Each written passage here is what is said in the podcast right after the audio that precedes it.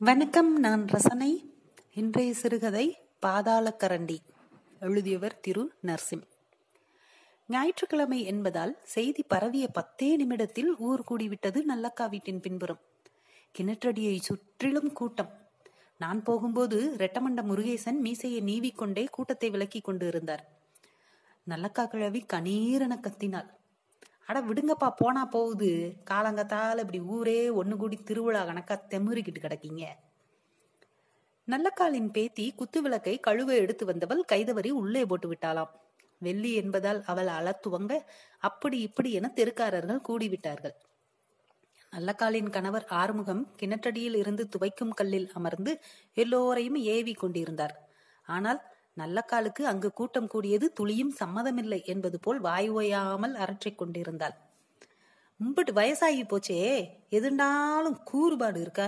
பாவம் அந்த புள்ள தெரியாம போட்டு பிடிச்சு இப்படி ஊரை கூட்டியாந்து கொல்லப்பக்கம் நிப்பாட்டி வச்சுக்கிட்டு இந்த மனுஷனோட பொழுதன்னைக்கும் இதே ரோதனை.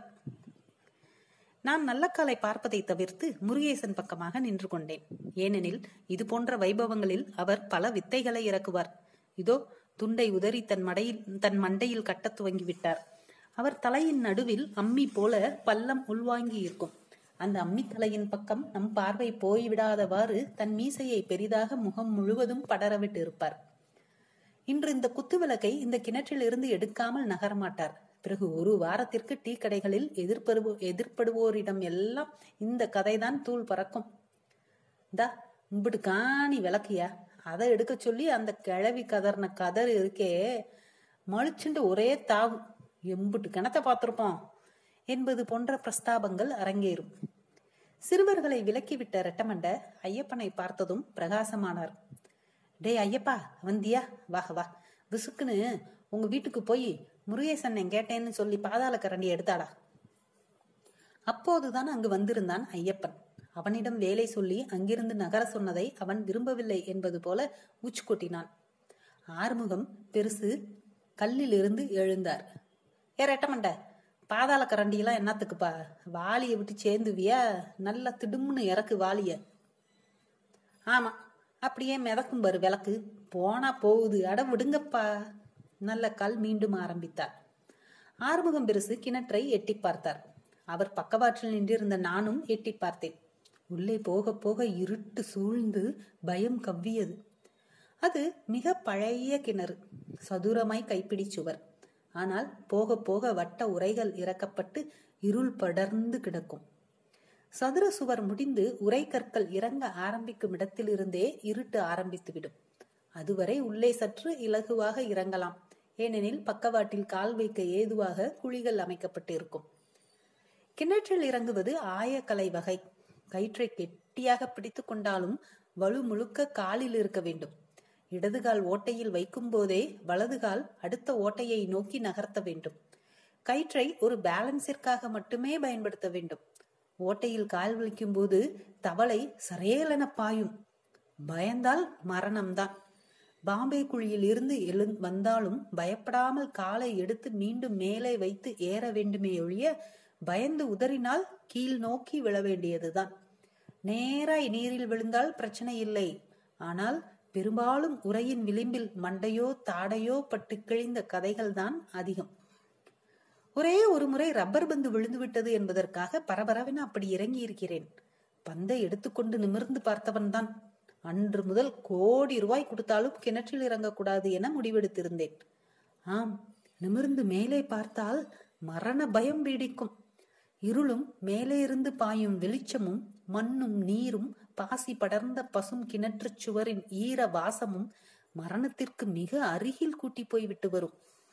எட்டி பார்த்த பெருசு பக்கவாட்டில் பார்க்க நானும் கழுத்தை உள்ளே நுழைத்து நின்றிருப்பதை பார்த்தவர். ஏண்டா இளந்தாரி உள்ள இறங்கி ராவி பார்க்கிறது? முடியவே முடியாது என்பது போல் தலையை ஆட்டினேன்.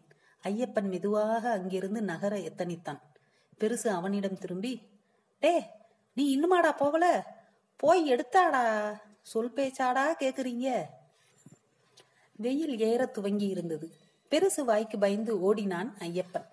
அவன் வீட்டு பாதாள கரண்டி நல்ல பெரிய வளைந்த கொக்கிகளை கொண்டிருக்கும். எங்கள் வீட்டிலும் இருக்கிறது ஆனால் சற்று சிறியது. போகவும் அப்பா எங்கடா எடுத்துட்டு போற? என்று ஆரம்பித்து அது எப்படிரா நம்ம வீட்டுல இருக்கிற பொருள் மட்டும் ஊருக்குள்ள தேவைப்படுது எடுத்துட்டு போனது எங்கடா? இருந்து கொடுத்து நடந்து வாங்கு கதை தெரியுமா? என திட்டுவார். அவர் சொல்வது போலவே வாங்கியவர்கள் திரும்ப நடையாக நடந்தாலும் திருப்பி கொடுக்காமல் ஜவ்வாக இழுப்பார்கள். கமுக்கமாக ஐயப்பன் வருகைக்காக காத்திருந்தேன். அதற்குள் முருகேசன்னன் மூடு சுவற்றில் ராட்டினம் கட்டிய இடத்தில் கயிற்றை கட்டி இறங்கும் முஸ்தீபுகளை செய்து கொண்டிருந்தார். பாதி கிணற்றில் இறங்கி உரைகற்கள் ஆரம்பிக்கும் இடத்தில் நின்று பாதாள கரண்டியை உள்ளே இறக்கி இரண்டு இழுப்பு இழுத்தால் அகப்பட்டுவிடும். நல்லக்காலின் பேத்தி பத்தாம் வகுப்போ பனிரெண்டாம் வகுப்போ படிப்பவள். முகமெல்லாம் அழுகு வீங்கி கருப்பட்டி காப்பியை பெருசுக்கு எடுத்து வந்தாள். பொம்பளை பிள்ளை ஒரு விளக்க உருப்படியா என பெருசு ஆரம்பிக்க மீண்டும் விசும்பிக் கொண்டே உள்ளே ஓடிவிட்டாள். நல்லக்காலுக்கு பொறுக்க முடியவில்லை. தாரியா நானும் சொல்லிக்கிட்டே இருக்கேன். போய் தொலையுதுண்டு. ஏ ரெட்டமண்ட ஊர்ல கல்யாணம்னா மார்ல சந்தனம்னு வந்துருவியே துமு துமு விளக்கும் வெள்ளியும் இல்ல தங்கமும் இல்ல. இடத்த காலி பண்ணுங்கய்யா. கத்தியவளின் பார்வை என்மேல் வந்து நின்றது. தான் நிக்கிறான் பாரு. ஏண்டா வேலைக்கு போகலையா? கடைக்கு போக சொன்னா நீ எல்லாம் சந்துக்குள்ள விழுந்து அங்கிட்டு போய் வேற திருவழியா சுத்தி வீட்டுக்குள்ள போற இப்ப இங்கன நின்று வேடிக்கை. சொல்லி கொண்டிருக்கும் போதே கிளிங் கிளிங் என பாதாள கரண்டி சத்தம் எழுப்ப ஐயப்பன் வந்தான். எனக்கு அப்பாடா என்று இருந்தது. இனி பாட்டு அவனுக்கு தான் இந்தா வந்துட்டான்ல மயிராண்டி. ஏண்டா உங்க அம்மா உன்னை ரைஸ் மில்க்கு போக சொல்லிச்சாம்லடா. இங்க என்னடா படமா கட்டுறாங்க ஐயப்பன் தயங்கி நிற்க ஆறுமுக பெருசு அவனிடமிருந்து பாதாள கரண்டியை பிடுங்கி முருகேசனிடம் கொடுத்தார். கரண்டினா இப்படி இருக்கணும்டா. அப்படியே அம்புடையும் அள்ளிக்கிட்டு வந்துருமா இல்லையா? முருகேசன் மீசையை நீவி விட்டுக்கொண்டே பாதாள கரண்டியின் சங்கிலியில் கயிற்றை சுற்றி படுமுடிச்சை இழுத்து போட்டார். முடிச்சை அழுத்து இழுத்து பார்த்து திருப்தியாய் தலையாட்டி கொண்டே கிணற்று பக்கம் போனார். நல்ல கால் மீண்டும் கத்தினாள். யோ கிறுக்கா பிடிச்சிருக்கு சம்சாரி வீட்டு கிணத்த போய் தொழாவிக்கிட்டு குடுக்கிற தண்ணி குடுக்கிற தெய்வத்தை என்னத்துக்கையா குத்தி கிழிக்கிறீங்க? திட்டிக்கொண்டே பெருசுக்கு அருகில் வந்து விட்டாள் நல்லக்கா. தாரியா உன் பேத்தி அழுதுகிட்டு கிடக்கு. என்ன ஏதுண்டு பாரு. தாயிலா பிள்ளைய இப்படியா அழுக விடுவ சொல்லிக்கொண்டே பேத்தியை நோக்கி உள்ளே போனாள் நல்லக்கா. திட்டிக்கொண்டேதான் போனாள். பொதுவாகவே தெருவில் ஏதேனும் ஒன்று எனில் நல்லக்காவின் சத்தம் பெரியதாகத்தான் இருக்கும். ஆனால் இவ்வளவு உக்கிரமாய் கிளவி கத்தியதை இன்றுதான் பார்க்கிறோம். பெருசு ஒரு நிமிடம் திகைத்தவர் வெள்ளி விளக்கு தண்ணிக்குள்ள கடக்க தா நீ போய் பயல்களுக்கு காப்பி தண்ணி கொண்டா. சும்மா நொய்யு நொய்யுன்னுட்டு. இதற்குள் என்னை பார்த்து கண்ணை காட்டினார் ரெட்டமண்ட. நானும் குறிப்பறிந்து அருகில் போய் கயிற்றை பிடித்துக் கொள்ள உள்ளே இறங்கியவரின் கால்கள் தட நடுங்க துவங்கின. அண்ணனுக்கு வயசாகி போச்சுடா. இனி நீங்க தாண்டா இதெல்லாம் பண்ணணும். சொல்லிக்கொண்டே சல் சல் என கால் மாற்றி கீழே இறங்கினார். ஒரு இடத்தில் பாசம் பிடித்த குழி வழுக்க கயிற்றை பட்டன இழுத்தோம் சுதாரித்து ஒரு வழியாய் இறங்கி விட்டார் தரை தட்டி நின்று உரை கிணற்றுக்குள் எட்டி பார்த்தார். மேலிருந்து பார்க்க அவரின் தலையும் நீருக்குள் இருப்பது போல் தெரிந்தது. ஆனால் அவர் அறுபது அடி ஆழத்தில் இருந்தார். அதற்கு பிறகும் அறுபது அடி எழுபது அடி ஆழம் போகும் போல் இருந்தது. பாதாள கரண்டியை நேர்த்தியாய் இறக்கி சுழற்றினார். கை கயிற்றை இழுத்துவிட்டு எங்களுக்கு சமிஞ்சை கொடுத்தார். அப்படி செய்தால் நாங்கள் வாளியை மேலே இழுக்க வேண்டும். நீர் இறைப்பது போல அல்லாமல் காற்று போல் எளிதாக இருக்கும். மேலே வந்த வாளிக்குள் நான்கைந்து ரப்பர் பந்துகள். மக்கி போன பிளாஸ்டிக் கப் ஒன்று என இருந்தன. கீழே தட்டிவிட்டு மீண்டும் உள்ளே இறக்கினோம். அவர் தலையில் வாளி விழாதவாறு தள்ளிவிட்டு இறக்கினான் ஐயப்பன். மீண்டும் ஒரு எழுப்பி இழுத்தார். சமிஞ்சை. சரசரவென தூக்கினோம். வாளி நிறைய இரும்பு ஜாமான்கள் சாவி விழுந்த வெள்ளி விளக்கு ஒரு பழைய கார் சலங்கை.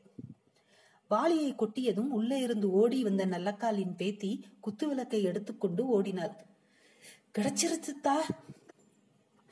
மீசையை நீவி விட்டுக் கொண்டே பாதாள கரண்டிக்கு ஒரு முத்தம் கொடுத்த முருகேசன் அதை ஐயப்பனிடம் கொடுத்துவிட்டு ஈரத்தை துடைத்துக் கொண்டே ஆறுமுகத்தை பார்க்க அவர் தன் இடுப்பில் இருந்த பெல்ட்டில் இருந்து நூறு ரூபாயை எடுத்துக் கொடுத்தார். டீ தண்ணி குடிச்சுக்க ரெட்டமண்ட. ஆடை இருக்கட்டும் பெருசு என்று சொல்லிக்கொண்டே அதை வாங்கி கொண்டவர் ஐயப்பனிடம் பத்திரமா வீட்டுக்கு எடுத்துட்டு போடா என பாதாள கரண்டியை பவ்யமாய் ஒப்படைத்தார். ஆறுமுகம் கையில் இருந்த சலங்கையை தடவிக்கொண்டே உள்ளே போனவர் நல்லக்கால் முன் நின்றார். நானும் ஐயப்பனும் அவர் வழிவிட்டால் வெளியேறி விடலாம் என்பது போல் பின்னால் நின்றிருந்தோம். என்னது இது? குரல் கம்ம தலை குனிந்து கேட்டார். அமர்ந்திருந்த நல்லக்கால் நிமிர்ந்து கையில் இருந்த சலங்கையை பார்த்துவிட்டு ம் உன் பவுஸ் வெடுக்கன சொல்லிவிட்டு திரும்பிக் கொண்டாள். முப்பது நாற்பது வருஷமா தெரிஞ்சுதான் ஒன்னும் கேட்காம இருந்திய? ஆறுமுகம் பெருசு நல்லக்காலை நோக்கி பேச பேச அவர் குரல் உடைந்திருந்தது. இந்த அளவுக்குத்தான் வேணாம்னு. சாகும்போது குத்தம்பட்ட நெஞ்சோடையா சாக போற? கழவா. எனக்கு தெரியாத மாதிரியே போகட்டும்னு தலையை சுத்தி கிணத்துல விட்டெறிஞ்சத நோண்டி எடுத்தாந்து நீட்டுறியே. நல்லக்காலின் குரலில் விரக்தியும் குத்தலும் அதைவிடவும் அதிகமாய் நக்கலும் கலந்து இருந்தது போல் இருந்தது. ஐயப்பனின் கையில் இருந்த பாதாள கரண்டியின் முனையில் இருந்து கடைசி நீர்த்துளி சொட்டுவதற்கு தயாராக குவிந்து இறங்கிக் கொண்டிருந்தது. நன்றி.